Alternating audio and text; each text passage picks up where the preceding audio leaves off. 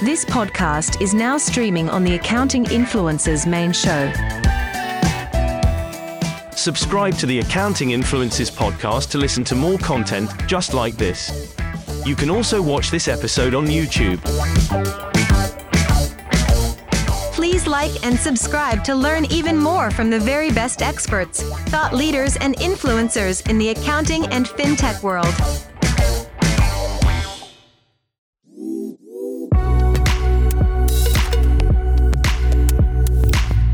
Listening to the Accounting Influencers podcast with Rob Brown and Martin Bissett. Influencers Podcast Network. Five shows going out every weekday with myself, Rob Brown. I'm here with Martin Bissett. We're talking about influence, how it's important for you in a professional accounting role, or if you're selling to and through busy accountants with your product or service. In these bonus episodes, we're looking at 10 key categories of influence you don't need all of them, but you certainly need some of them. We looked at speaking, writing, track record, competence, and character. In this bonus episode, we're looking at following. And this speaks to networking, Martin, something you know a little bit about. Sure. you know, following here, guys, we're talking about the who, you know, rather than the what. We'll come to the what in a, in a further uh, episode.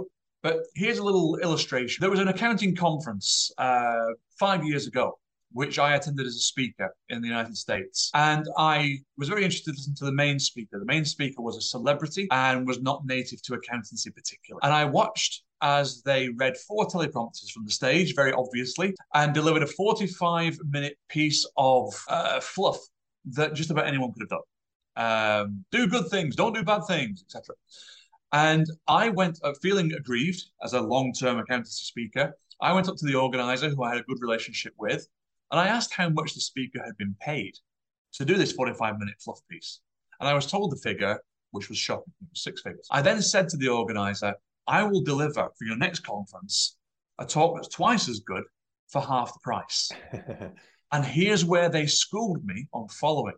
Their response was, Martin, once you've got 4 million Twitter followers, you come and let me know. Wow. There was my lesson. They were not worried about how good the speaker was. They were worried about how many sets of eyeballs were on their event, how many customers were looking, how many customers were engaged and paying attention uh, by, by whatever means. And the celebrity of the speaker was more important to them in terms of following than the content they actually delivered. Now, should it be that way? Well, that's a debate for another episode altogether. The fact is, it is that way, which is why we're talking influence and not expertise right now.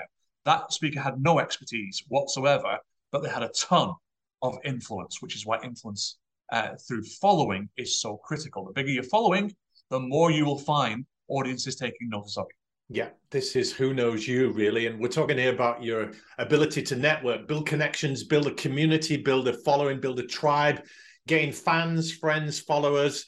It speaks to how many members you've got, how many subscribers, how many people are in your network, all of these advocates and ambassadors that are champions for you and will share your content, share your thoughts. If you have that stuff, you have influence because it's not even down to who you what you know. It is down to who you know and who knows you and following creates influence. So go to accountinginfluencers.com and take the test. It's free. You put in your email address and you can assess yourself on to what degree these categories like following are affecting your influence, get yourself a score, and you get some tips then to increase your impact in all of these categories.